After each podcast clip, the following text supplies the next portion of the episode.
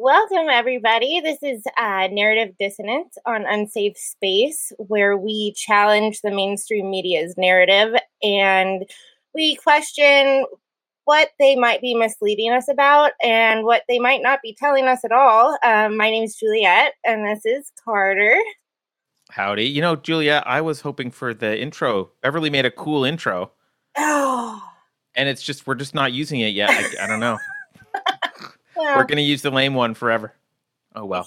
next week on Narrative Dissonance. Um, we're back. We're back on our main channel. For those of you who missed us, um, and you guys streamed last night, Juliet. What did you do last night? we talked about the case of Adnan Syed that um, he was just his conviction, his murder conviction, was overturned after 23 years. It's a big deal. Anybody who's into true crime has probably heard about him. Um, there was a podcast called Serial that was huge about his case. So we just talked about that for three straight hours. So podcasting works. yeah, That's the that's the uh, that's the moral of the story. right. Um, all right. Well, if you're not watching us on YouTube, thank you. Thank you for watching us somewhere else, like Rumble or Odysee or Utreon, or you can be on our website, unsafespace.com. That's the best place to find us, even when we are banned from YouTube, which does obviously happen once in a while. so, uh, also, uh, we do get banned from other platforms, but our ghost is back on Twitter. We're at underscore unsafe space. Who knows what happened to the original unsafe space account? I forget. I don't even remember why we were banned from that. I don't. Maybe they didn't tell us. That's probably the case with Twitter. Um, I don't know what else do we need to say. Like, subscribe, all that kind of stuff. Oh, book club. This Sunday we have the Satanic Verses by Salman Rushdie, hosted by yours truly and Alex Maselli. We are hosting that uh, discussion this Sunday. If you want to join, it's you know I don't want to say it's too late to read the book, but you probably have to take some time off for work if you hadn't started. Uh, but you know, finish it up. Join us then, and the next one is October 30th. That's right. That'll be me. Um, we're doing Slaughterhouse Five. It's a fictionalized version of stories from World War II, the very end of World War II. Um, but it's re- it's a good one. It's short and easy. If you read forty pages a day for a week, you you'd be able to do it. So I'm excited Okay. about that one. Thank you for following up with an easier book because I am not finding the Satanic Verses particularly easy. It's a little bit. Maybe I'm revealing my own incompetence, but it's a little bit tough for me. So, uh, yeah. Thank you, Juliet.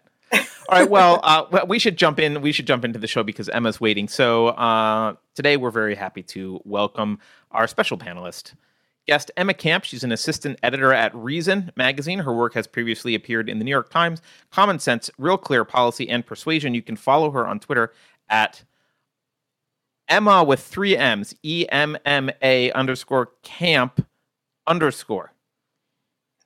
Welcome, Emma. Thank you for having me, and I'm I'm sorry for my very difficult to pronounce Twitter handle. It's an interesting choice. I I definitely look at it and go, so there's a lot of Emma Camps. Well, That's and there's the actually a funny story behind that one. Ooh. So yes, there there is an Emma Camp. I guess I got on the Twitter game late, um, but there was actually a clerical error on my birth certificate that made my legal name Emma, but spelled with three N's until I was like 18. Oh, awesome. Why why change it? why not change it is, is actually the, the real question i did keep I, it had to be printed on my learner's permit that's how i found out my parents didn't notice i didn't notice and so i keep around that learner's permit from when i was 15 to show to people to prove to them that this really happened That's pretty cool. I mean, Mhm. you know, it's not a bad gives me a good story to tell on one. podcasts Yeah. Right. Yeah. All right. Someone wants you to change it to Emma with wait, is that four M's? Yeah. Your friend Paul suggests that you change it to Emma with four M's. well i'm going to fill out the paperwork right away Yeah. I got to be honest. I think four M's is just a little too crazy. You just have to say mm too long if there are four Yeah, I'm M's in the on 3M. you add another syllable what do you do yeah yeah yeah all right well let's get to the meat of the show instead of uh i mean we could shoot the shit all day long but it's maybe it is why people watch i don't know emma what do you think the most uh, important story about which mainstream media has been misleading people recently? I, I had kind of a, a hard time with this one because my beat is very much sort of on like education and, and gender and like all of these. Uh, so, so I kind of, out of fear of talking about something on which I don't know enough about, um, I went with, I think, what I thought was the most important story that was really in my wheelhouse and that I know enough about to kind of scream into the void about. And so sure. I picked the kind of, I suppose now mildly internet infamous Atlantic article arguing that segregating sports by sex doesn't make any sense. And this one was a doozy. Um, really, the, the to get down to it, um, the article, I think its first error is that it tends to imply that the reason why we have sex segregation in sports is to prevent girls from getting hurt. And that is perhaps true for contact sports, but it obviously is, is not the main reason why. The main reason why is that, yes, there are some women that are stronger than some men, but generally it is a bell curve, two different bell curves that have very little overlap.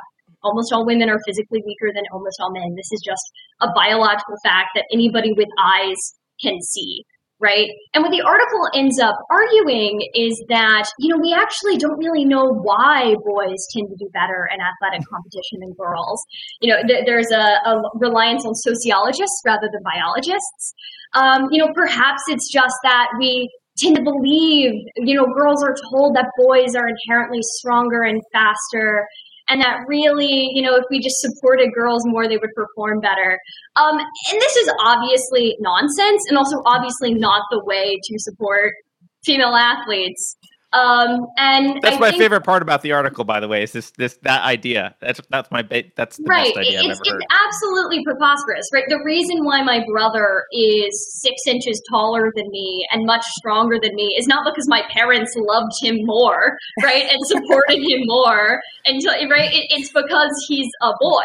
Uh, um, they asked him to get stuff on the top shelf more often than you, and that's why he's taller. Right, exactly. And so it, it, it's clearly ridiculous. And um, of course, it has this little bit of irony that I think some ideological issues end up having where oh, it's almost like the less education you have, the more likely you are to get the answer right. Like, I think if you pull people who just have a high school degree, like, why are girls less strong than boys? They'll be able to tell you it's like because of the biological differences between men and women. Mm-hmm. And then if you pull people with like master's degrees, like the chances that they'll be like, but what do you mean? It is because of sociological factors. It's more likely to happen. And this is, of course, also frustrating to me because I, I still consider myself a feminist as much as feminism is sometimes frustrating to me. Um, and also, there's you know an implicit argument here that that is in the article that's sort of kind of telegraph to, which is this idea that we can't give transgender people lives full of dignity and equality unless we pretend that there are no biological differences between males and females. And I think transgender people sh- totally should have lives without discrimination, with equality, with dignity.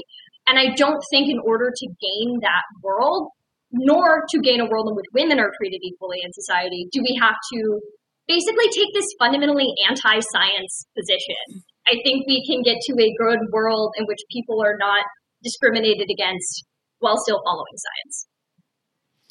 Yeah, I, that's one of these. So I pulled this up. I've talked about this before, but I wanted to have the stat at the top of my head. So, well, in front of me because it wasn't at the top of my my brain. I'm not smart enough to keep it there.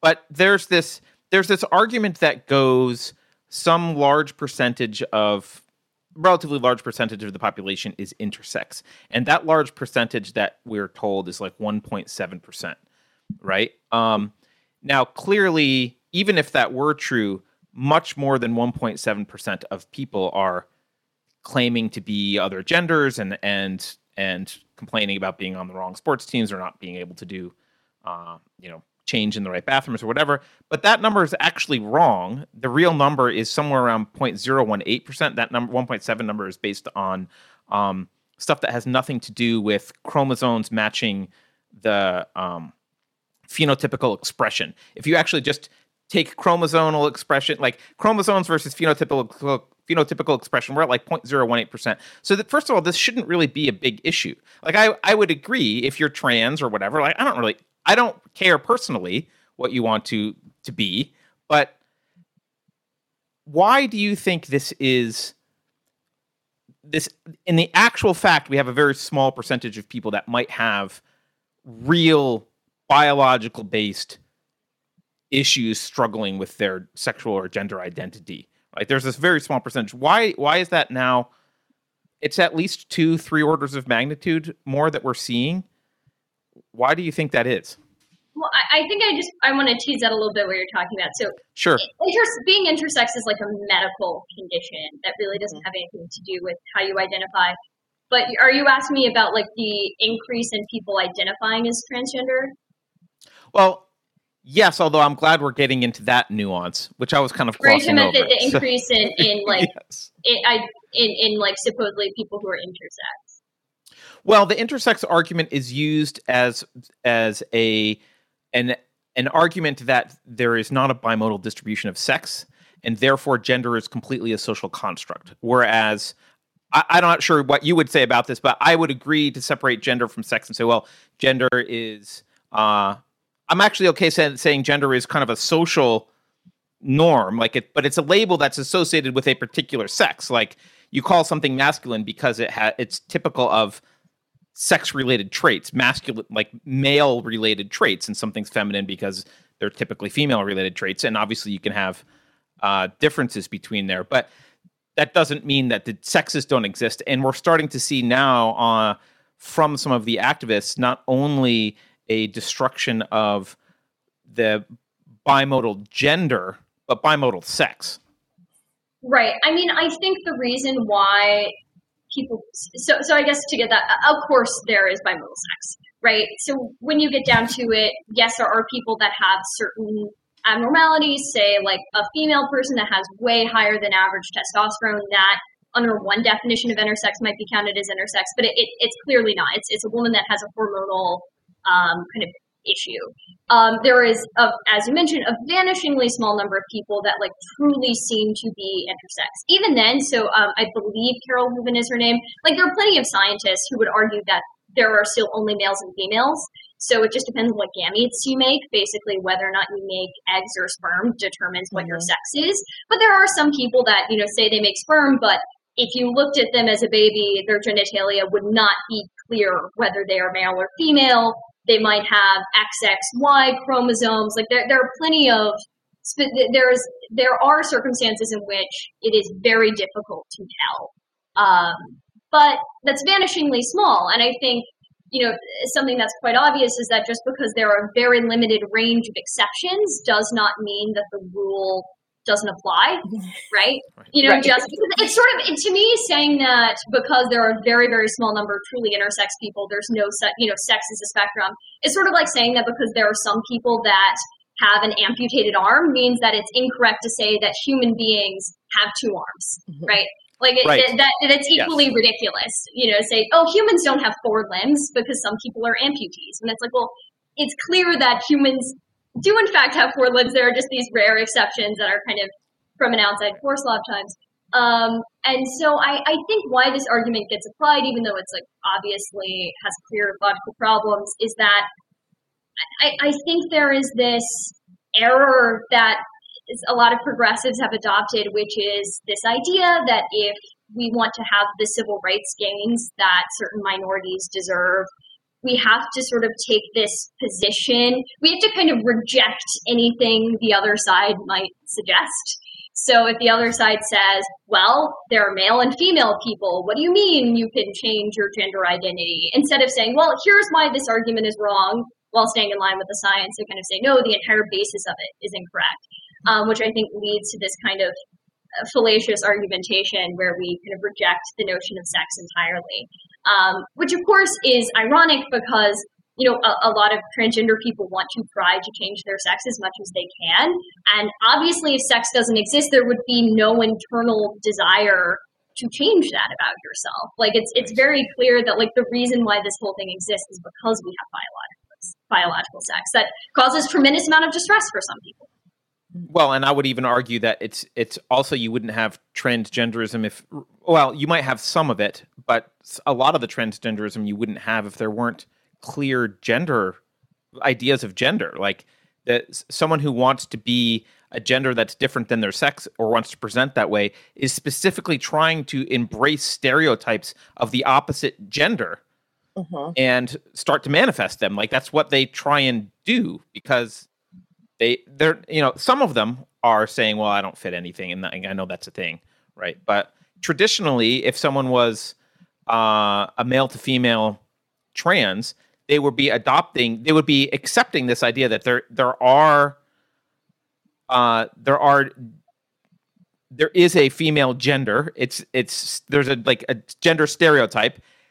They're not trying to break it. They're trying to actually fit into it. Mhm. like that's actually what they're trying to do I think there's this kind of internal conflict between the current progressive line on this issue now, which is both that there is, you know, gender stereotypes are terrible. There's no right way to be a boy, there's no right way to be a girl. You can be a girl and dress however you want, you can be a boy and dress however you want.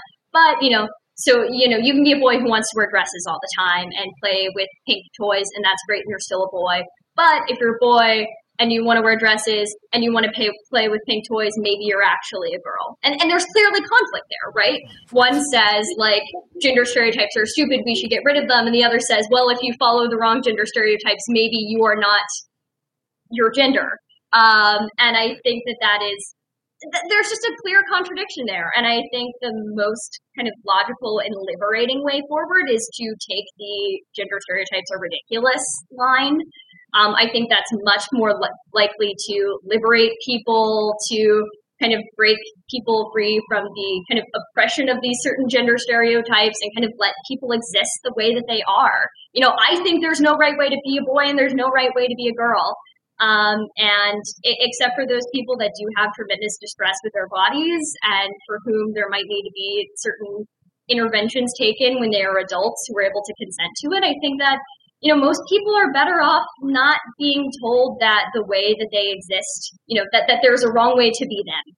Um, and I think that's a little bit the line that's being taken by progressives right now. Can I can I ask you something? Because in the in the I'm old enough that I was around in the late '80s and '90s, and it seemed like the former position that you outlined was where society was going, where there was this idea.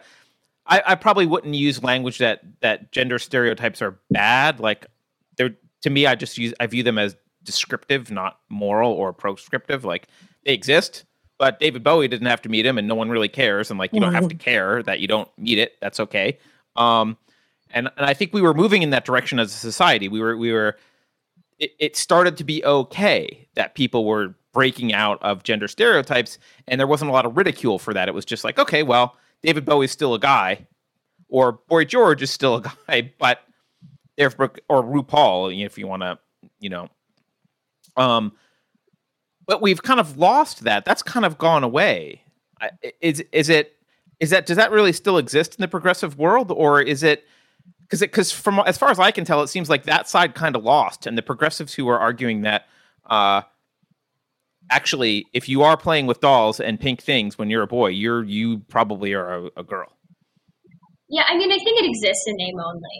Um, but I, I would, I think it is, as I said, you know, I think it's a, a really a much more progressive position to kind of take the line that we should get rid of gender stereotypes entirely, or, or kind of regard them neutrally as something that you might align with, you might not, rather than trying to um, kind of force labels on people.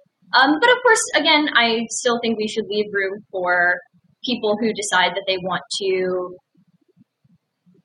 to basically transition um, should still be accepted and treated with dignity and not be able to be like fired for, from their jobs for how they identify. Um, but you know, I also think that if we don't kind of worship these gender stereotypes, um, you know, the, the people who are truly deeply distressed will be the ones that still decide to go through with it, and everyone else will just be able to kind of live freely um, without these kind of expectations on them.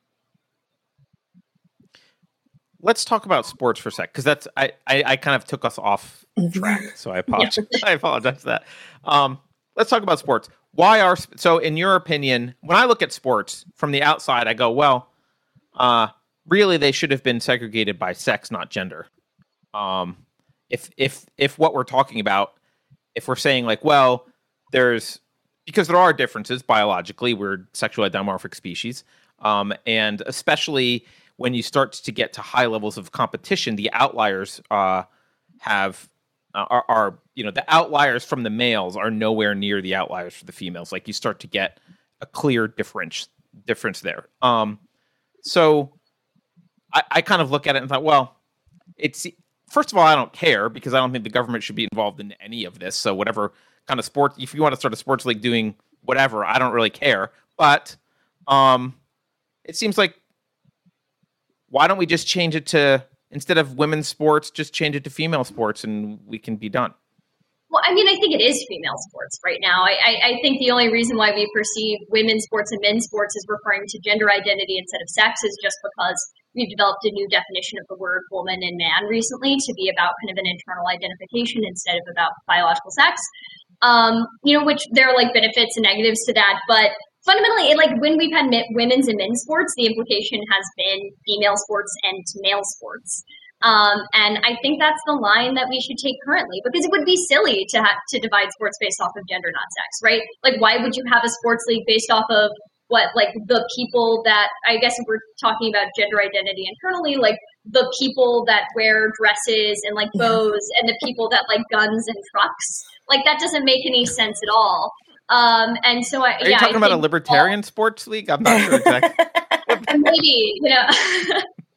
um, but uh, you know that'd be ridiculous. And um, I think when it comes to post pubescent sports, I see nothing wrong with like mixed sex five year old soccer, obviously. but I think when it comes to post pubescent sports, yeah, we do need to have sex segregation because that's the only way that we protect um, we protect fair competition for females.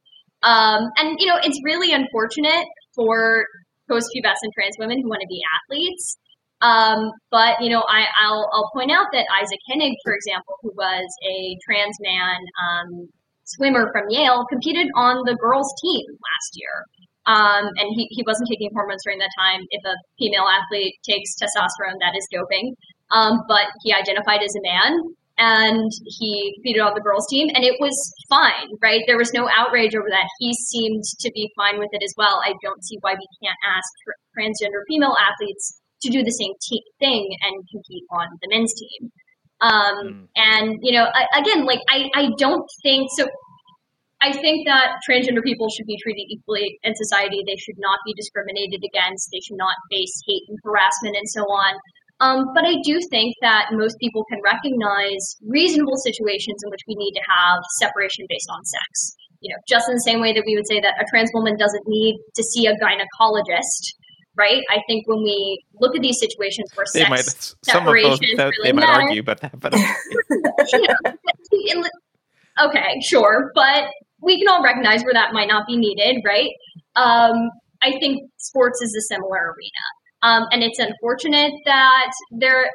You know that you're not able to compete with the gender that you identify as, but fundamentally, there's a conflict of rights here, right? Mm-hmm. Um, and I think that we can secure trans women's rights to not be discriminated against, while also securing cisgender women's rights to have fair competition. And I think a world in which we destroy cisgender women's rights to have fair competition um, to achieve kind of I, I, I to, to, achieve this like extra level of equality that is not strictly necessary. Um, I think we risk going down a, a, bad path, and I think the reason why so many progressives have put up with this status quo um, really comes down to a certain flawed application of kind of intersectionality politics. You know, the idea is that a transgender woman is more oppressed than a cisgender woman because they're both women, but one of them is trans, and we must kind of hold up higher the more oppressed person in any given situation. Um, but I think in this case, it is certainly flawed because it misses the conflict of rights. Um, and yeah, that, that's basically how I feel about the situation. Um, and and I yeah. Well, I mean,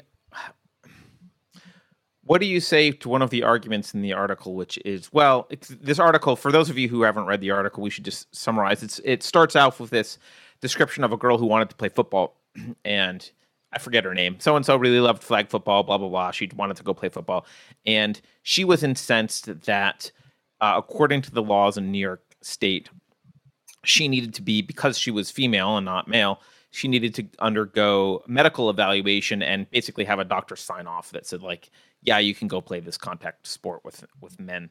Um, and she did actually get onto the team.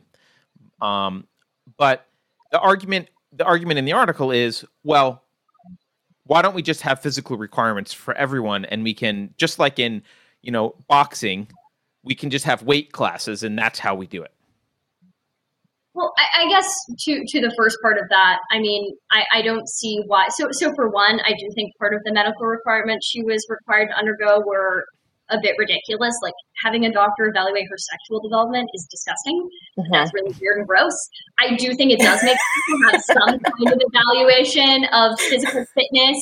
Mm-hmm. I, I, mean, that, that is what they were required. It was it was. Yeah, it was um, weird. having some kind of evaluation of physical fitness for a girl to play in a contact sport with boys absolutely makes sense. Like if because this was also a football team that was no cut, no tryout, right? I'm a very tiny woman. If I decided I wanted to be on a football team, I would get hurt almost immediately playing tackle football, right? Someone should say, no, you have hollow little bird bones. You should not be on this team. Um, but um, in terms of the argument of why don't we just separate by weight classes, that still doesn't work. Um, if you took, like in most cases, if you take a man and a woman and they're both the same height and weight, um, the man is still going to be stronger in almost all cases. Like men are built differently. Um, they have more muscle in certain places. It develops fat. They have bigger uh, cardiovascular systems. Mm-hmm. Um, and fundamentally, like if you separate by weight classes, especially, like you're still going to have a situation women where women are not going to be competitive. Um, and you can't really get around it. It's unfortunate. I would love a world in which men and women are, you know, equally athletic and we don't have to deal with any of the kind of thorny philosophical implications of gender and sex here, but we can't get around them. And I think trying to like socially engineer a world in which men and women have no biological differences doesn't make any sense. And, and also, like, this is something that's occurring to me now, but I think about all the time is if there are no biological differences between men and women, how did patriarchy become the norm in almost all societies how did men, how were men able to like? Because then, really, the, the implication is like, what are women just stupid? Like that's the implication, by the way. Yeah, right, that's, yeah. that's would argue, but I, I don't think there's much evidence for that. Um, but like, no, clearly the answer is that in societies in which you gain power physically, right, by beating and killing your enemies, the sex with all of the upper body strength and the sex that also doesn't have to deal with pregnancy and child rearing is going to be the one that comes out on top. And for various reasons, in you know these kind of pre-modern societies, it's important to control women's biological functions. Like that's why. But if there's no biological differences between men and women, then patriarchy has no reason for existing. Mm-hmm. Um, and, and I think it also leaves feminists in a much thornier area because you basically have to say the women are stupider um, which I don't think anyone would. if you don't want to say that men are physically stronger than women, you certainly don't want to say that they're smarter. And I also think it is not true that men are inherently smarter than women. Right. Well, I mean, I think one easy way to see what you're we're talking about is you can just look at other species, other primates, right? There are primates where there's basically zero sexual dimorphism, and uh, they're not patriarchal structures because mm-hmm. they're basically the same. Um, and then there's primates with massive sexual dimorphism, and they're polygamous. And there's like the one ape, the one gorilla who kills all the other males and like has a harem. They're extremely patriarchal. And humans are in the middle. We're a little bit sexually dimorphous, but not as much as gorillas, right? Mm-hmm. Um, so it just just biologically, you look at it and say, well, obviously this is there's this is this is all just very obvious biologically, just from looking at our you just look at our bones and see that. Um, you know, one thing I, I look at this this trans athlete, specifically the male to female trans athlete stuff, and I think, what a great way to perpetuate misogyny. Like, if you want to perpetuate the patriarchy, throw on a dress and compete in women's sports and like take the trophies. What a great way! Like, why why is that not something that anyone is noticing? I mean, this is basically I I'm I don't mean to be super harsh, but I think this is true for the the ath- the male athletes who have transitioned. I think for the most part, this is predatory behavior. These this is not just someone who wants to transition and, and live their life quietly as as a woman.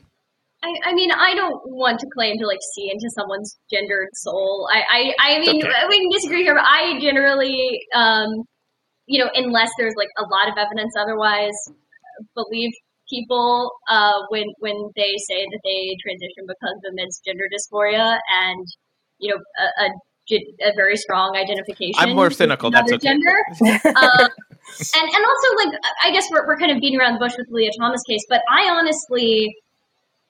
I would not be surprised if the reason why she was competing was because the coach told her. Um, I, I there's no evidence for this other than the coach being really enthusiastic about having her on the team. Um, but so so this is this is more like a hunch that I have, not like me making a journalistic claim. I have no concrete evidence for this. But you know, it wouldn't surprise me if you know she transitioned because of this really severe gender dysphoria and wasn't really sure if she was going to compete. But then the coach basically told her that she had to because the fact that she has a male body means that Penn can secure a lot of medals. Like I think there's a lot of room for abusive athletes, especially these like college age athletes who have scholarships on the line a lot of times. Um, you know, from from their coaches. So I, because I I can't imagine that being under all that media scrutiny felt good. And so I, I don't know. I have a I I'm more willing to have a bit of pity for individuals in this situation. But really, the merciful thing would have been to not let her compete at all and say you are welcome to compete on the male team. I'm very sorry that this might be uncomfortable for you, but another trans person is doing the same thing and they're fine. Right. Right. Yeah. Okay, I, I assume if you're a writer for a reason, uh, editor at Reason, you're at least a small L libertarian. Yes. So let me ask you, um, you know, you said before, I wish all the, you know, I wish we didn't have to talk about that. Like, I wish it, we were in a world where there was this equality and we didn't have to talk about it. And, um, I, part of me looks, I don't really want, want there to be, I, I'm happy with differences between whomever and like, I, I, I'm okay with that. I don't want to be in that world. I don't like the world in which, um, differences in strength are perceived as somehow moral or superior. That doesn't make any sense. Um, but we're in the world where we have to talk about this. Not for any of there's no nature has not put us in this position. Government has. Um, can you talk about how like how how much do you think this is government's? I think it's government's fault, but how much do you think this is government's fault? I mean, a, a lot of it is certainly regulators' fault. Some of them are non-government. Some of them are just like the official um, kind of rule-making agencies for certain sports.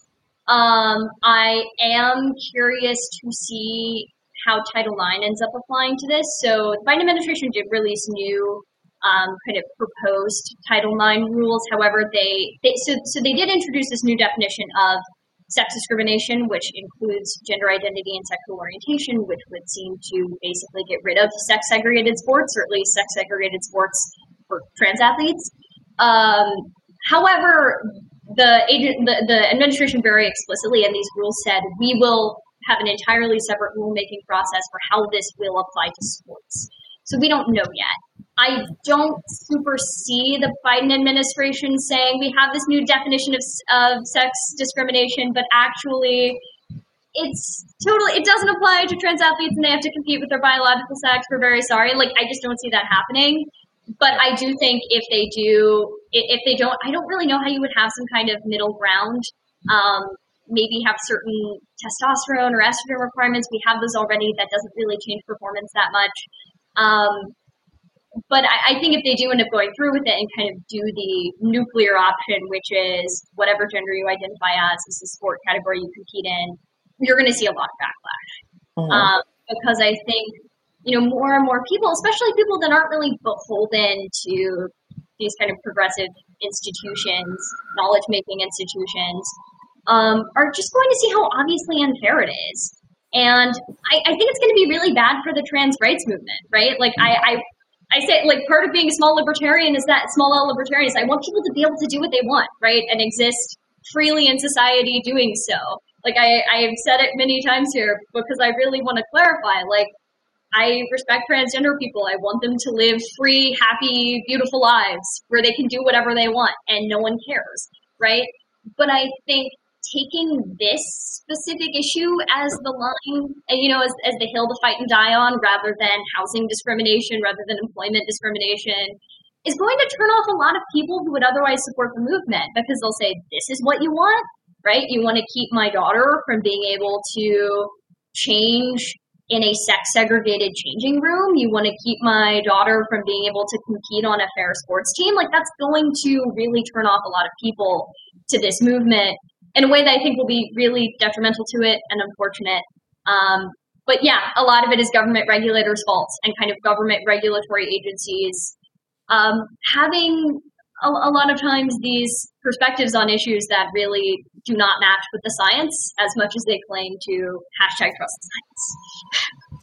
Well, this is what you get when you've got an educational system that's supported by the government, right? I mean, if if the government wasn't involved in schools, we could be arguing with the NCAA about what their rules is, but it wouldn't be coming from Washington on high what the laws are. It would just be whatever the free market has decided sports rules are um, and we would have that conversation.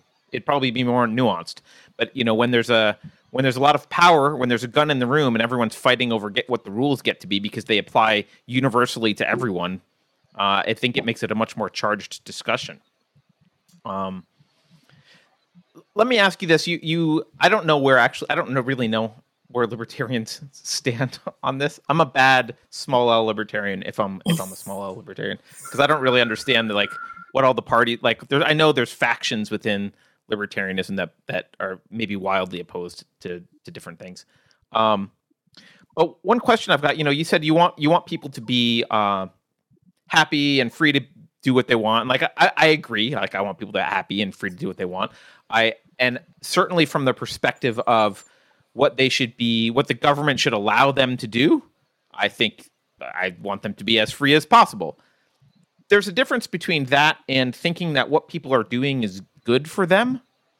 Um, and one thing I don't see from a lot of the libertarians that I've seen argue, oh, people should be free to do what they want, is like, yes, and maybe heroin addiction is bad for you. It should be legal, but it's really bad, as is not dealing with psychological problems and throwing them all into this category of I must be a different gender. That's bad for you. It doesn't mean that there's no one that ought to be presenting as a different gender. It just means this is something that needs to be treated seriously, and not everything that people want to do should come with a moral stamp of approval. It should come with a government okay. Like I'm cool with the government. Like, do you draw a distinction there? Yeah, no, I totally do. Um, there are many, many things that I think are bad for people, but that I also think the government has no position regulating. Um, I, I definitely, you know, I definitely agree that there are probably plenty of situations in which people go through with certain medical procedures, say in this case, without being properly assessed, and they end up regretting it, and it's this terrible thing, and like you know, and, and I also think it's a job of therapists to be better um, in that case. But yeah, I definitely do not think it's the government's job to control what people do. I think, for example, I believe it was Texas that's instigating these CPS investigations of parents with transgender identified children. Yep. That's horrible, right? Um, and so I, I think that we can both say, like, this is not good for people to do, or there might be some drawbacks to it, or maybe you know some kind maybe of there's more nuance than is being said, Mhm. right? But then fundamentally, the libertarian position is, but it's not the government's job to make people do what I would have them do, right? You know, for example, I'm like a pretty committed vegan. I'm a very committed vegan. I think eating meat is bad and is morally wrong. I do not think it's the government's job to make people do what I would have them do. Because what I would have everyone do is never eat meat again. Um, but also, like, I don't think it would be a better world if the government came and you know uh, they they took your hot dogs. Like, I, I, don't actually think that would be a better world for anybody. I think maybe hot dogs it would be better, but I'm not totally. Take your A5 wagyu. yeah, that, they definitely shouldn't take that. Um, okay, let's actually sorry, Juliet, were you going to say something? I don't, I don't yeah, I like this is one of the things I like. It's like I feel like I'm like trying to do a logic problem in my head every time something like this comes up. So like with in the libertarian philosophy on things, like so if you're free to live your life however you want to do it, right? Like government regulation out of the way. But like where do you draw the line when how you want to live your life is affecting other people's freedom. I mean, what what's what would be like like in the sporting. So like there's a trans athlete and they want to play on the team they're identifying as, but by doing that they're putting all the other members of that team at a disadvantage like Lia Thomas. Yeah, I mean, I think when you have a conflict of rights, you need to evaluate it. And I think in this case, it's pretty clear that the female athletes should win out, right? It's someone right. else who's asking to participate in a pre-existing thing who has an alternative, right? It isn't mm-hmm. Lia Thomas doesn't get to participate in sports at all. She's completely free to compete in the men's team, right? right. Okay. Compete in sport because I think for female athletes, it's compete in sports in a fair way at all. Whereas right. for Lia Thomas, it's compete in sports with the team that makes me happier to compete with versus competing at all. And I think it's a situation where you right, okay. We would love, you know, I, I would love for you to be able to compete here. You know, I, I would love for the treatments we have to be better and, you know, to be able to completely make you female. But we haven't figured out how to do that yet. You know, we haven't right. figured out how to scoop your brain out and put it in a female body. So unfortunately, you have to compete with the men. Um, and I get that that would be emotionally hard for someone, but it's also emotionally hard to um, not have a fair competition at all. Um, Absolutely, and, and yeah. I think that the like you know we talk all the time about like the harm that might be done to Lia Thomas here, and I definitely think like the media backlash was was unwarranted um, on her specifically. Um, but you know there's also a lot of harm being done to the female athletes in this case mm-hmm. as well um, who really had no opportunity for that. Right, right. I don't represent all libertarians, but I will say. neither, uh, I. I will say my answer to that, Juliet, is libertarianism isn't a philosophy; it's a political ideology, okay. and so uh, you have like Emma's vegan, mm-hmm. right? You can have a carnivore. I'm much closer to actually being carnivore. I'm not actually carnivore, but like if I was eating the way that I wanted to and was best for my body, I would be completely carnivore.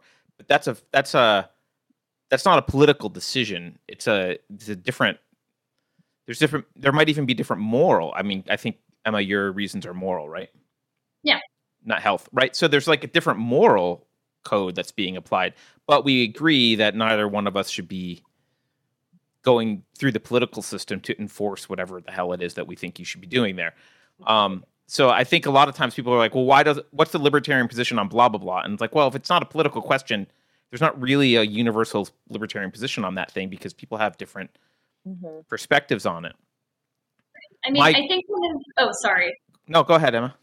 I was just saying, I think one of the best things about living in a free society is that people are able to do things that you think are terrible and that you find right. repugnant and they they're free to do them and that's often really difficult i think that's why we often get these authoritarian impulses from people because they have this very strong moral conviction that this thing must be stopped mm-hmm. um, but i think that outside of i think violence right i think that the state should prevent people or punish people for murdering others um, you know I, I think outside of physical violence one of the best and also worst things about living in a free society is that they get to do what they want and you get to do what you want.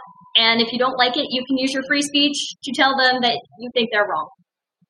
Right. right. And you can bring argument to it. And like, if Emma and I wanted to have a debate about, I mean, actually, there's someone, Keith, oh, the hat guy, is, is a vegetarian, right? uh, and like, he and I had a debate about this like years ago. I, in fact, I went vegetarian for a while so that I could have the conversation with him without being biased about eating meat. Like, but that was like we've been buddies for 25 years. We don't like, and there's no neither one of us was saying you should force people to eat meat or not eat meat. It was just trying to make the argument. And if if an argument wins out over time through evidence and like or just good moral good argumentation, then then great, it can it can win out. Um, sports, I don't.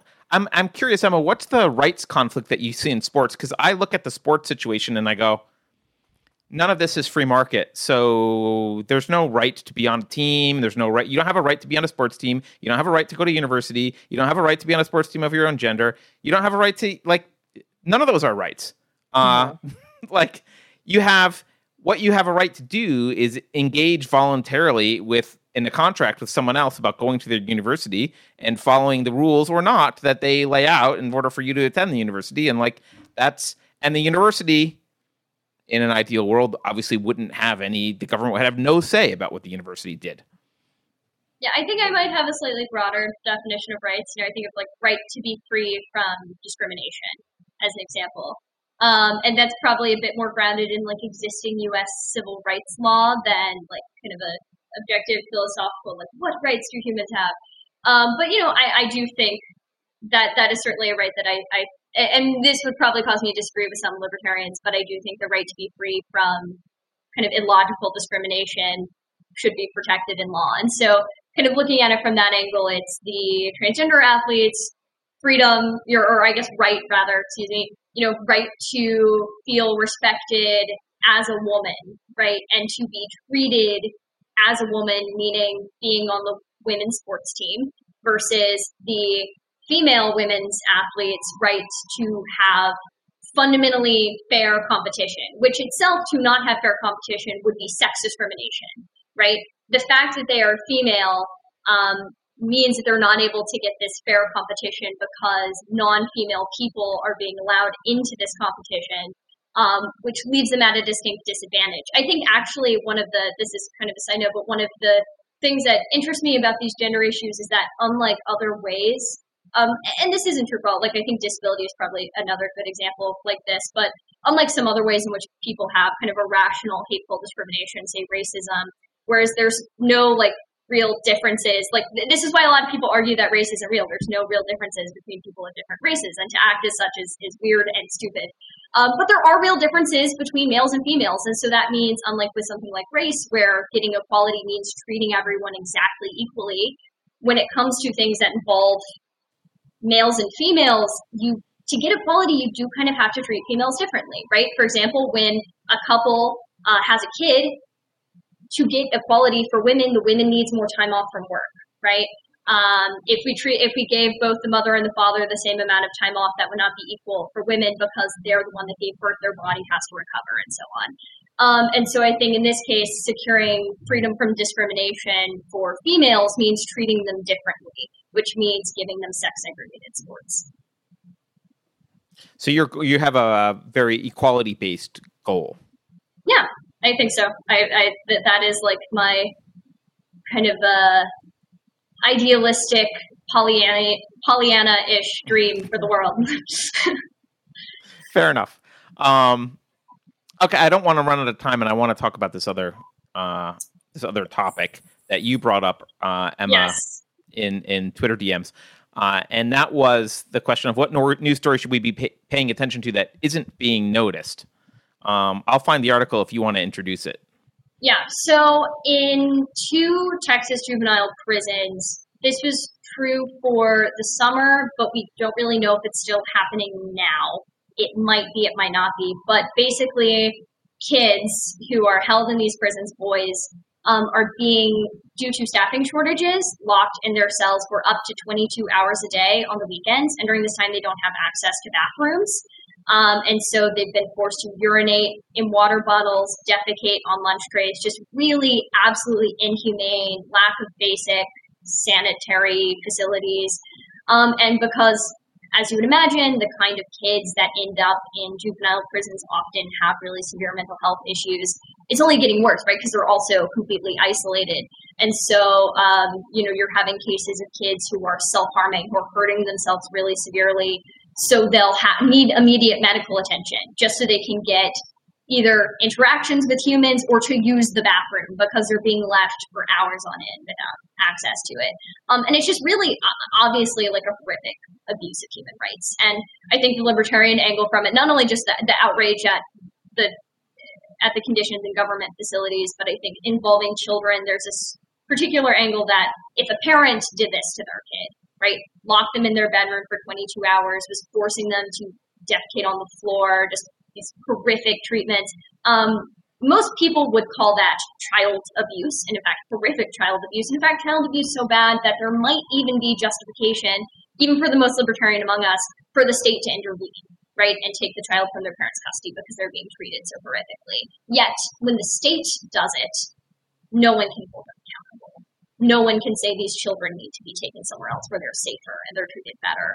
Um, and, and to me, this should be an absolute national outrage. This is horrific that this is happening.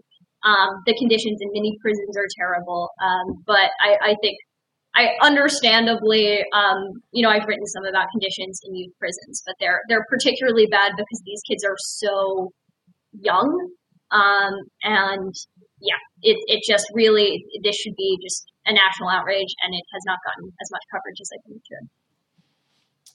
Yeah, I mean, I I did a little a little bit of research on this, and it's like seventy something close to seventy percent of the kids have like mental health mm-hmm. issues.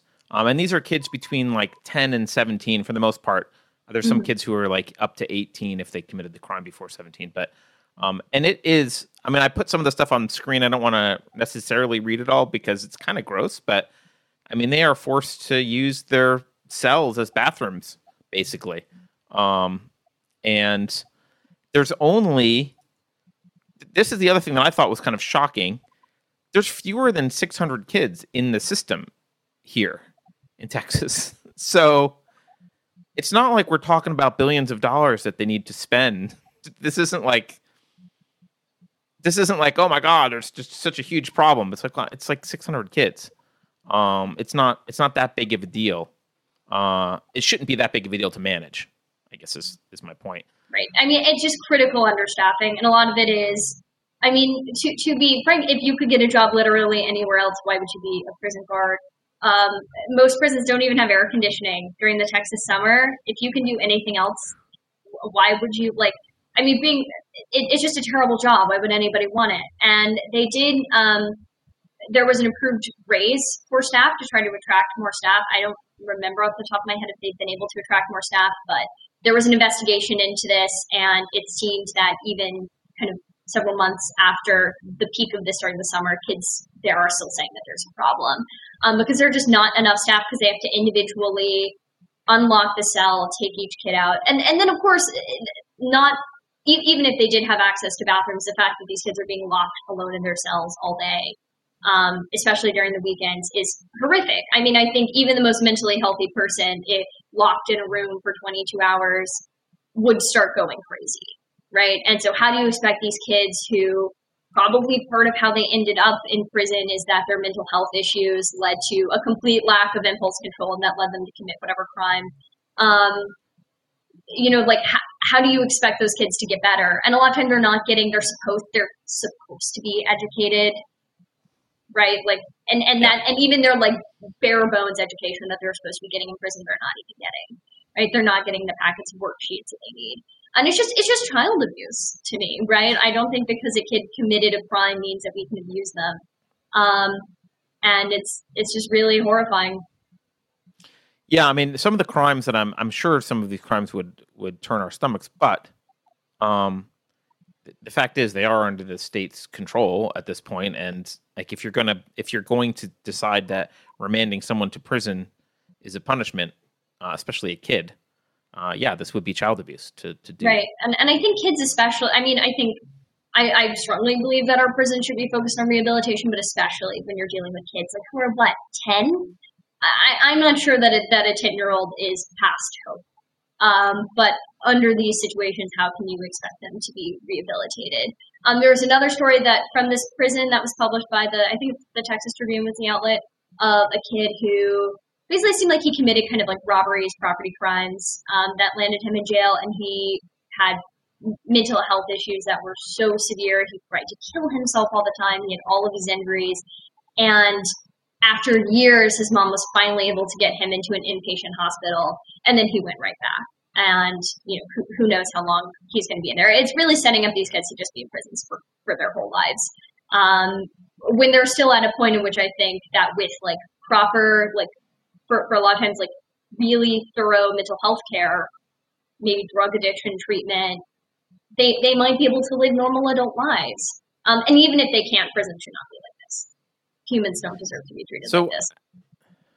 What do you? I mean, this is kind of a broader question. I I looked this up. According to 2018 numbers, I think we're talking about roughly 20% of the people that are arrested, kids that are arrested, are for like stupid stuff that I think most libertarians would be like, really? Like marijuana possession, drunkenness, like curfew, loitering violations. Like, okay, so we can throw that 20% out. Like, they shouldn't really be in the system in a major way anyway.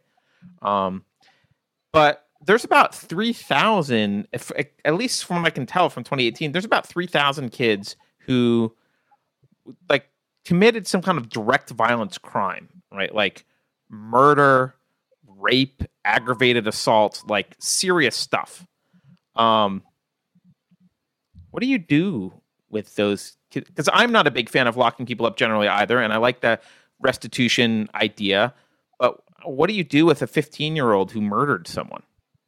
Yeah, I mean, I think you know, I'm not a prison abolitionist necessarily. Like, I think that when people are direct threats to society, violent threats to other people, they do need to be removed from society for some time for everyone's safety. Um, I think that that that is probably necessary in some cases, but I, I don't think prison being necessary justifies prisons being horrible in, in terms of their conditions.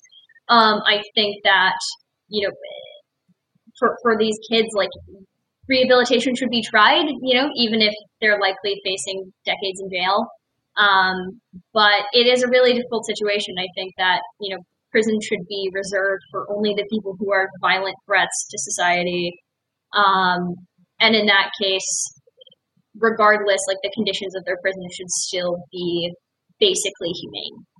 Um, and yeah, I think when you're dealing with really young kids, there is also like the hope of some kind of uh, some some kind of therapeutic uh, yeah. change in them, um, especially again, especially with young kids. And no one like this story is not being talked about nationally very much, or at least I don't I don't see it. Um, and I don't know if it's unique to Texas. Are you aware of kind of is this a Texas thing or is this elsewhere? Um, I'm not sure. Um, I Texas is the only place I've seen conditions this bad. Generally, juvenile prisons are terrible places to be. Um, like all prisons are terrible places to be, but this specific kind of abuse, I'm I'm not familiar with in other places. But that doesn't mean it's not there. I'm just not familiar with it. Sure, and I, I'm not sure that anything's really being done in Texas about this either, from what I can tell. No, no. I mean, they're, they're trying to get more staff because it is a staffing issue. Um, but I, I don't know at the time. I don't know if by now they've had more staff sign up. But if people don't apply for your job, I mean, you can keep offering to pay more, um, but there's only so much that can be done there. Um, I think the turnover rate there is huge. I think it's like seventy yeah. percent or something horrible. Right. Again, um, because who wants to be a prison guard at a prison? That sounds like the worst job. It's like, yeah. like, well, yeah. Like, especially, I mean, the picture in this article, like, there, uh, I mean, hmm, I'm not unrealistic. Like, violent minors that uh, maybe can't be saved, like, we do have to handle that. But sticking them in something that, like, truly looks like some kind of concentration camp with terrible conditions. They don't even have access to a toilet in their cell, you know, like, and then having the conditions be so terrible that they can't even hold on to staff who went into this field like as a career. So they kind of knew what they were getting themselves into. Um, how are, like, I mean, none of those kids are ever going to do better in life. This is not going to teach them to stay out of prison. It's going to absolutely destroy their brains. I mean, it's truly that's like that's abuse. If if a parent did that to their child, locked them up for 22 hours and made them, you know, use objects in their bedroom as a bathroom, um, the parent would go to prison for that. That's right. horrific abuse. So, I mean, I don't know. Texas is a funny state, but uh, in my opinion, that facility should be shut down and all of those kids should be sent to facilities that actually function. That that seems to be happening, not shut down, but like more kids are being sent to kind of county jail mm-hmm. situations. Um, if I remember correctly, because of the situation being so bad here. But yeah, I mean, sort of, sort of my fundamental position on it is you don't have to morally earn your right to basically humane treatment. Yeah. Like I, I, I don't like the kid could have done horrible, horrible things, and they, even if they might need to be imprisoned in some way, do not deserve to be treated like that. Um, I think being removed from society is punishment. hmm I mean, the the part of the one of the articles I was reading, I don't remember which article it was, but it was talking about how these kids are going to therapy, and I just imagine like the therapy session. You sit down with your therapist, and he's like, "Well, how, you know, how are things going?" It's like, "Well, today I pooped on myself floor because I haven't been let out for 22 hours." It's like I don't. How can you take any as a kid? How could you take the system seriously at all if that's what's if that's what I mean? It I- would I make mean, you an anarchist if you weren't an anarchist going in. You would be like, really? This is the system? Right, right. You can. I mean, it, it's it's very much a classic story. In if any kind of private personal entity did this, it would be a crime. But because the state does it, there's no oversight. There's no accountability. There's really nothing that can be done unless the state decides to change it. And unfortunately, because kids in prison are a group that not there isn't like a kids in prison lobby, right? You know, there's there. This is not a group of people that I think have a lot of allies. Um, and so hopefully the situation will improve, but I think it will only improve if the state of Texas decides they want it to improve. Yeah. There is a. I did find, if anyone's interested in this, I did find there's the Hogg Foundation for Mental Health. Thankfully, I don't think it's related to David Hogg uh, at all. It's just a coincidence. Maybe it's Boss Hogg, um, because it's Texas. Was he? Oh, it probably wasn't Texas. But Boss Hogg, he Um, was a governor of Texas, right? Boss Hogg. He was from uh, Dukes of Hazzard, but I don't remember. I'm what thinking of state someone Dukes of else. There Hazzard was in? um no Big Jim Hogg was in it. Either way, there's a fun fact where there was a governor of Texas whose last name was Hogg who had a daughter named Ima Hogg. That's the fun fact. Oh yes, I remember that. Oh I think God. his name was Big Jim. I don't know why. but This is just. I'm, Now I I'm have to look it up. right I'm a hog. now. Ima Hogg. The first lady of Texas, an American Society of leader, philanthropist. She was a mental health advocate as well. Maybe it's named after her. It might be. It might be named after her. named after. Yeah. Oh, so here so it is. It, I'm going to paste a link in chat. um, and they have a thing about the Texas juvenile uh, justice system. If you want to know just like kind of basic facts about what's going on um, and stats, they've got a org chart for who's in charge. Um, so all that stuff is. I just posted it in chat for anyone who cares. Um, but yeah, I don't.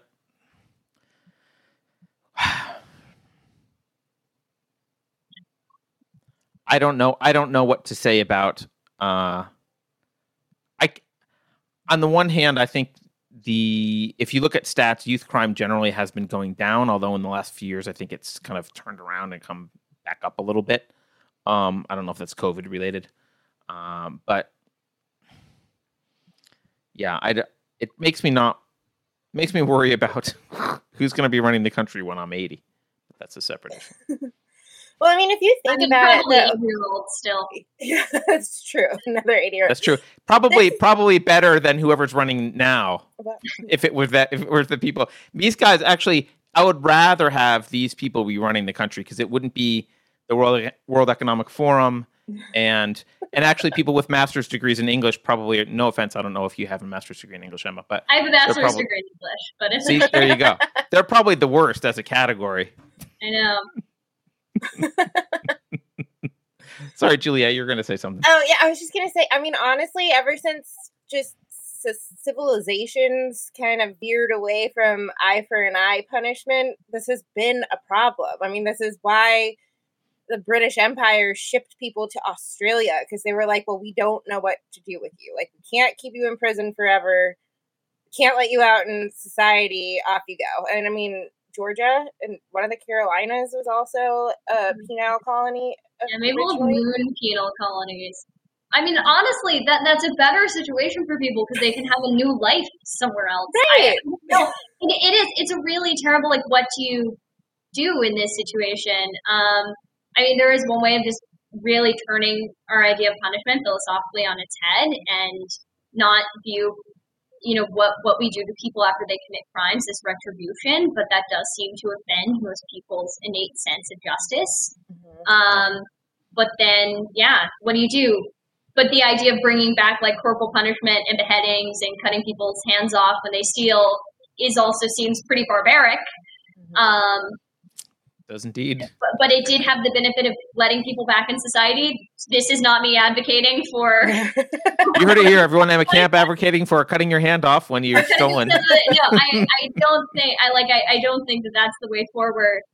But it does have some benefits that are currently lacking right now. Um, but yeah, I don't know what to do. Um, I'm sure there are people smarter than me who know what to do, but I, you know, you, you both want to have a world in which people who have crimes happen to them get justice, right? And that we deter people from committing crimes. Like, I mean, of course, I'm libertarian. I think property crime is also real crime, right?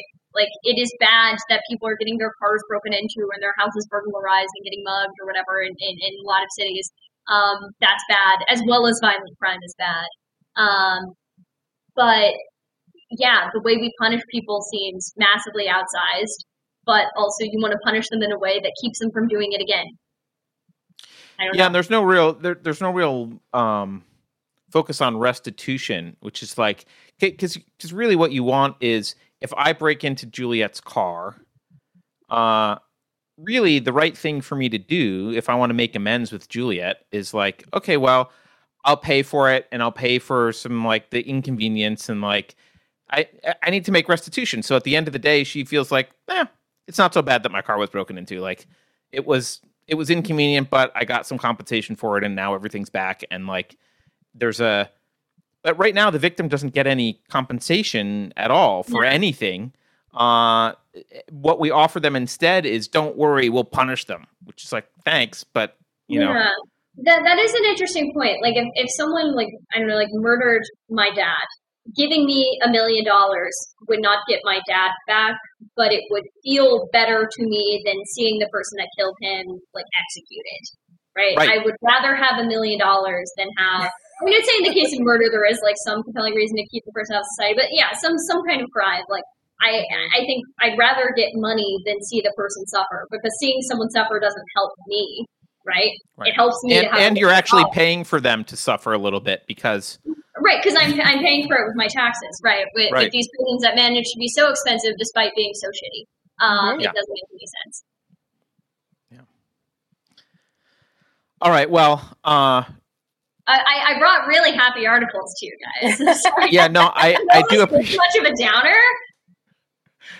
Wait, wait, can we we'll end on something even worse because I have a Oh, question for you guys. Uh-oh. Okay. What do you think of that fascism? Uh, how's it? Did, have you been paying attention to Italy Uh-huh. A, a little bit, not enough. I'm not a little be able to bit? intelligently. Oh, that that's okay. I mean, uh, Meloni wants. She's the Brothers of Italy person, and she's being decried as a fascist. I don't know how much is actually true because it's like everyone's called Hitler nowadays. So like, I don't really know if she's actually a fascist, but she's probably more right leaning. And I think there's a coalition with uh, uh, Forza Italy and the League, which are kind of right leaning things. The, the question's not really about Italy. Uh, it's it is about um, one thing that I worry about as as a liberty minded person is I see a lot of this crazy progressivism. I see a lot of the progressive authoritarianism rearing its ugly head in the last several years, and I'm also seeing a the backlash.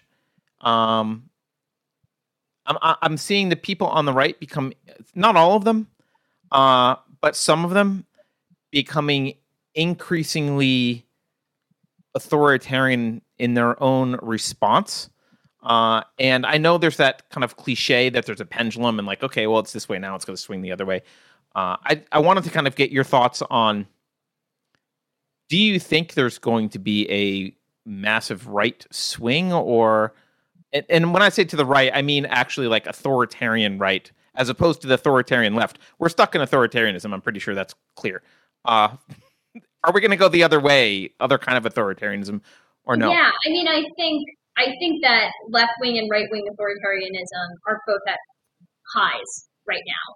And actually, I think right wing authoritarianism is more powerful. I think we have this illusion that left wing authoritarianism is more powerful because left wing authoritarians run all of our knowledge making institutions, right?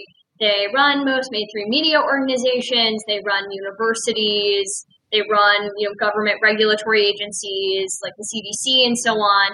And so we think like these are the people with all the power, when really the people with all the power are state legislatures. And we're seeing a lot of right wing authoritarianism out of state legislatures, whether it's anti CRT bans, no matter how you feel about CRT, they contain a lot of First Amendment concerns. Um, you know, attempts to control people's speech, to ban books, to ban certain parental decisions, like again with Abbott trying to bring CPS to haul away parents that are making parenting choices that he doesn't like. Um, I think that is much more powerful um, in, in, terms of the ability to actually change the fabric of people's lives by changing policy. You know, of course, I think the social realm is important. That's why I've written about self censorship. I think the left has left wing authoritarians have a lot of the social realm, right? They have media, they have what movies we watch, and so on. But like the people who, but like it's right it's it's red state state legislatures that have the power to change the fabric of people's lives, right? No matter how you feel on abortion, I know libertarians are divided on abortion, but like it is, you know, it's the red state state legislatures that are not just saying abortion is illegal, but we're going to pass these you know, kind of labyrinthine laws that might make it really difficult to get emergency health care, right? They're the people that are really kind of cracking down and constraining people's freedoms. Um, and I'm not saying if the le- if, if if there were more left wing state legislatures with more power, I think they'd be doing it too. Like, I don't think there's something more inherently authoritarian about right wing ideology or more uh, inherently authoritarian about left wing ideology. I'm a libertarian, I hate them both. Um, but I think in the moment right now, we're kind of lulled into a false sense of security about the right, um, when in reality, I think they're really dangerous right now. But really, I think I think they're both really dangerous, and the the main. I think we should be much more concerned about authoritarianism than we are. Um, and, and, I, and not to say like yes, I, I think people overtalk fascism too much. I think when we use a word so many times, it stops making sense. I think we should reserve it for actual fascism. But I, I don't think the way to counter left wing authoritarianism is with right wing authoritarianism or vice versa. I think we need freedom and liberty, hence why I do what I do. Man, that's depressing because I what I'm hearing from you when I when I integrate it into my own knowledge base is uh, we're going to get both. At, from Washington, we're going to get left wing authoritarianism, and then at states, we're going to get uh, right wing authoritarianism, and we get double authoritarianism. Right, and and I think kind of the logic is like you have to play dirty, and, and but but when we, people stop following the rules, like chaos occurs, right? The idea is that, well, with Donald Trump, he was going off the rails, he was playing dirty, he was being authoritarian. Authoritarian. Now the left needs to do it too, or he's going to win. Um, and I don't think that, yeah, that's their justification for it. right? And then when when the left gets authoritarian, then the right's going to get even more authoritarian. Authoritarian, and it's just this beautiful, not beautiful, it's this terrible sludge. Um, and it's people's individual liberty that suffers. Right. I mean, it's a it's essentially like an arms race. Like if this side is yeah. doing it, well, now we need to do it because they're doing it, and then you know everybody just amps up further and further. Um, I mean, I kind of believe in the pendulum. Like there is a you know cause and effect thing that happens here. However, our, our media paints anybody slightly right of center now as you know being far right, like extreme ultra. I CNN ultra right for this party in Italy. Um, and by the and, way, I think she's more of a she's probably more just of a populist from what I can tell. Right. Like I mean, I was looking into her today. That's too funny, Carter, because this was one of the things I, I brought just in case was the same topic. But um she describes her party as center right, which is interesting. And it's the United States media is and European like EU country media is the one that's flipping out about this. In Italy, they're like, okay, cool.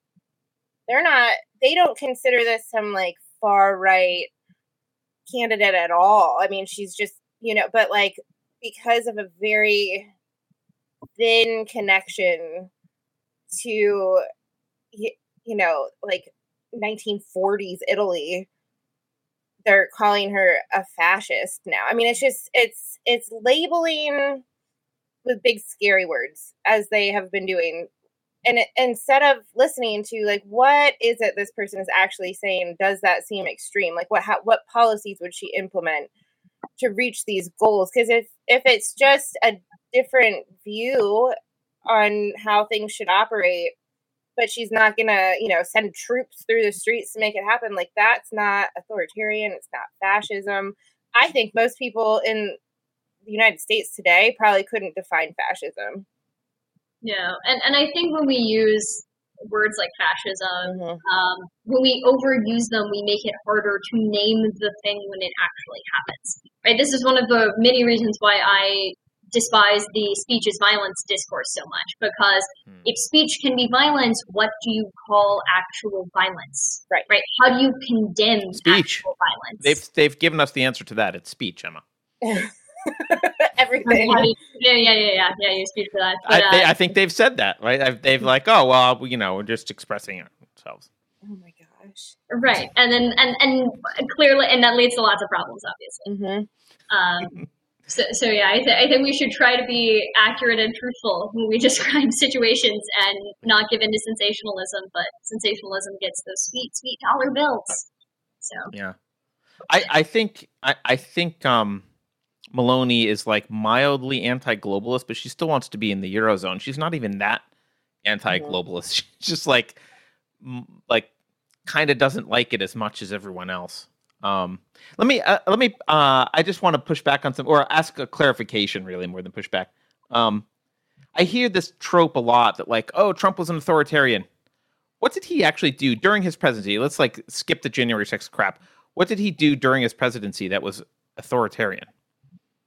I mean, I, I, was mostly thinking of the January 6th stuff. I think denying that an election that you lost fair and square, like denying that you lost it and doing everything you can to hold on to power, including encouraging people to storm through the Capitol, or, or rather, uh, uh, implicitly approving of it, is pretty authoritarian.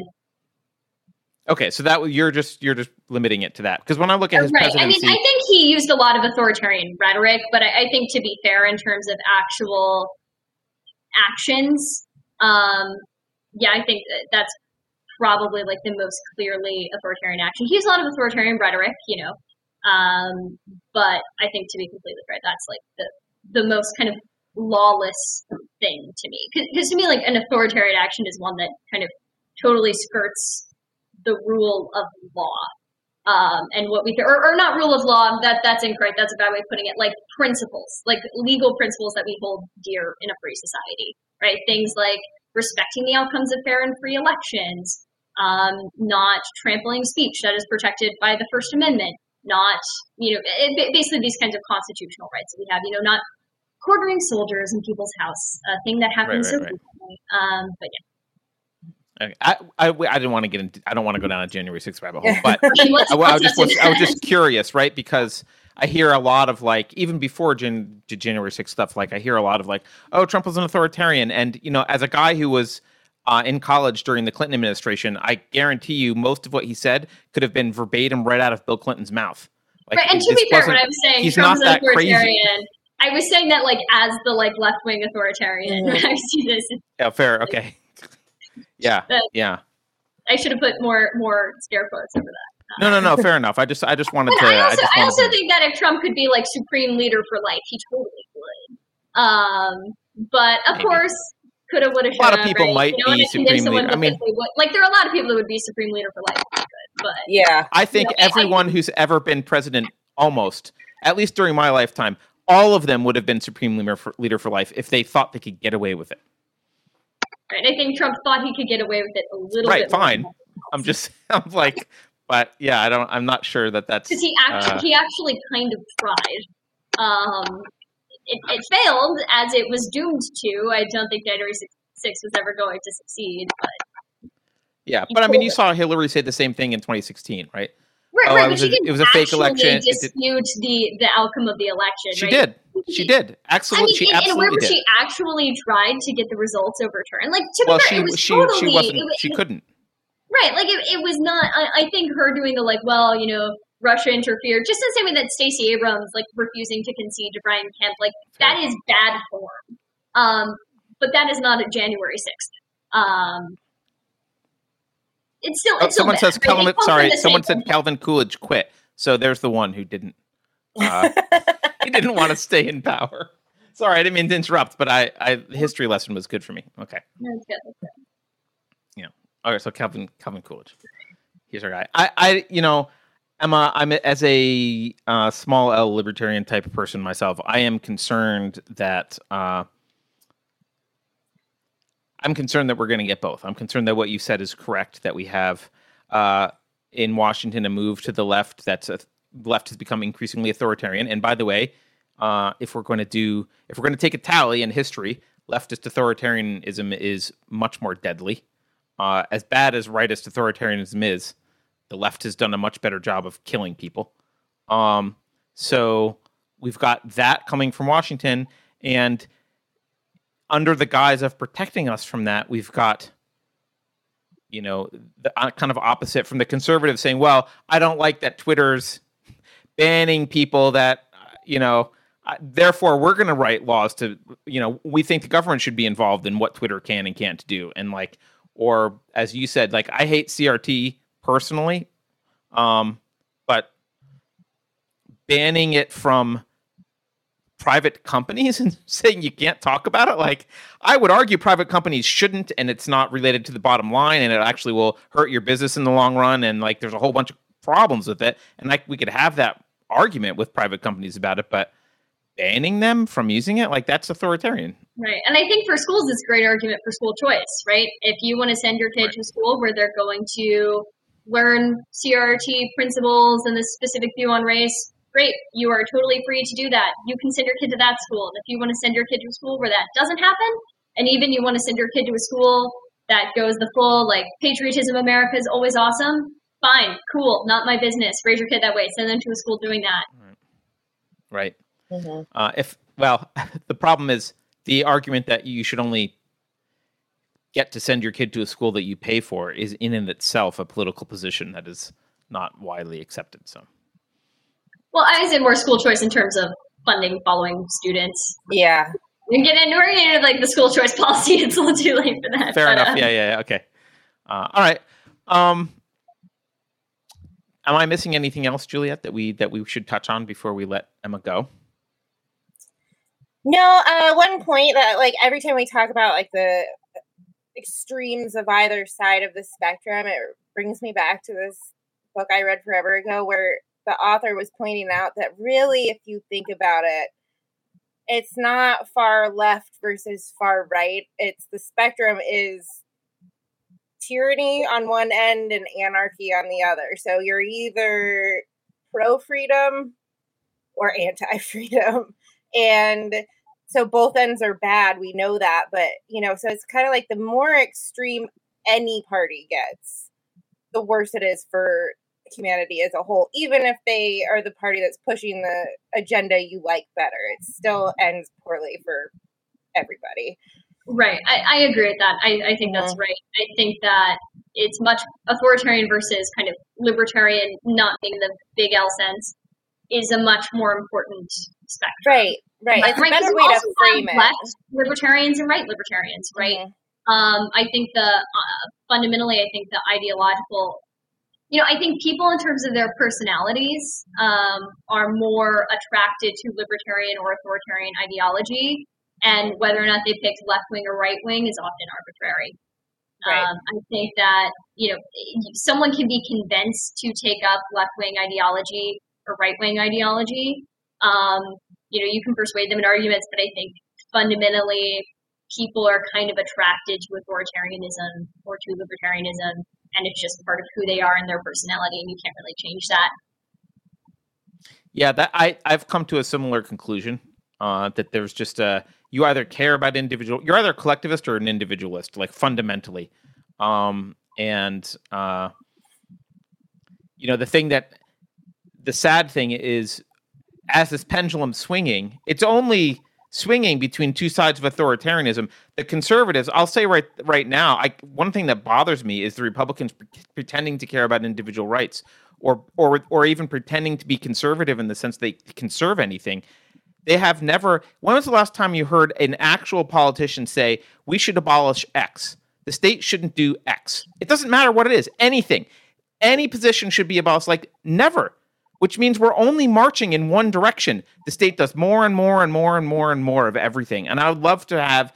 I don't care if it's like a minor thing, like you know, the state should get rid of I don't know some you know some small department in the EPA that manages the stickleback population, of like whatever. Someone say that something should be cut, please. But no one ever does. Um, which which gives you an indication of everyone everyone in power is on the side of the authoritarian. Like they're all the collectivist side. They're all on the authoritarian side. But because um, they have the hubris to think that they're correct, right? I, I think a, a, hallmark of authoritarianism is a lack of humility, right? You are so bold as to think, you know what, I am so right that it is unimaginable that I could be wrong. Therefore, who cares if the people who disagree with me get a chance to express their desires? Mm-hmm. Doesn't matter. Um, and that is almost always a folly because we are almost always wrong as individuals. Yeah, I mean that's the the only way that you get to be right is if more and more people are free to say their own thing and do their own thing, and then you can learn from them and be like, oh, I'm hearing a different opinion. Uh, but you never get to do that if no one gets to speak it. So, uh, Emma, what else should do you want to leave? Any are there any like what are your sage remarks? Like just say something profound and awesome. That's a lot of pressure. I don't know if I can do it. Profound and awesome. um, I, I, will plug Reason Magazine, our latest cover. Um, a cover story is called Authoritarian Convergence by Stephanie Slade. It is about the increase of left and right wing authoritarianism. Um, but yeah, we should start thinking more on lines of liberty versus authority instead of left and right.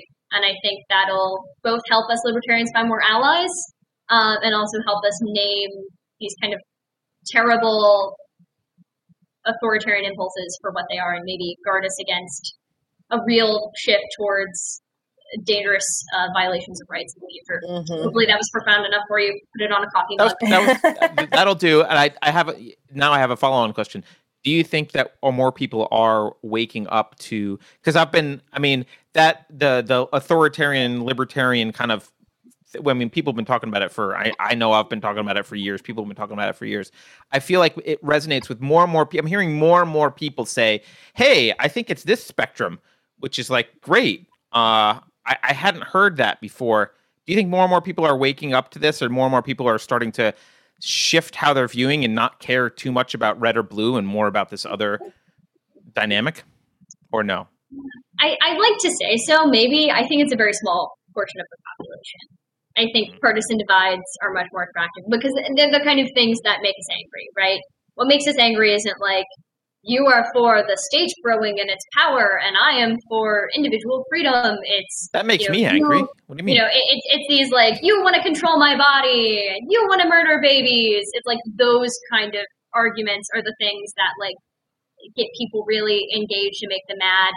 Um, and I think anger is a very attractive human emotion um, and that it influences what we do. So I, I hope more people do, um, but I think these kind of ideological partisan alignments um, are much more attractive because I also think the authoritarians are much louder and much better at setting the norms in their respective ideological groups. So yep. only doom and gloom for me. Excellent. Well, you fit in here well. Yeah, no, that's uh you fit in you fit in well here. Um Emma, thank you so much. Can you remind everyone how they can follow your work, where they can find you.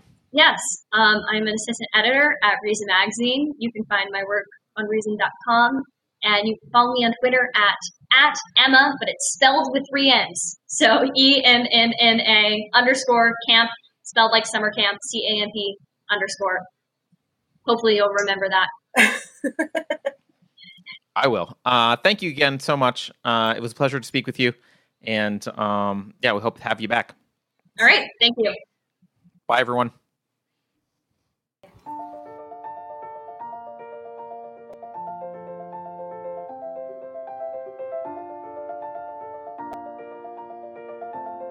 Thanks for sticking around until the end. If you're new to Unsafe Space, check out our deep content library that includes discussions with everyone from James Lindsay to Bret Weinstein. And please consider helping to fund our work by visiting unsafespace.com/donate. You can find us on a variety of social media platforms, and you can find a community of like-minded individuals on our Unsafe Space Discord server, which is open to financial supporters at any level. We hope to see you there. Warning. This is an unsafe space. Dangerous ideas have been detected. It would be better for your health if you forgot what you just heard. That should be easy for someone of your intelligence. The following co-conspirators are hereby ordered to watch CNN. Experts agree that 87,000 new tax collectors will make inflation feel like less of a problem. I think we can agree that the FBI's track record speaks for itself. If you think about it, only government sanctioned experts should be allowed to express opinions. But don't. Think about it, I mean. That's not your job. Thinking has been scientifically proven to be less efficient than compliance.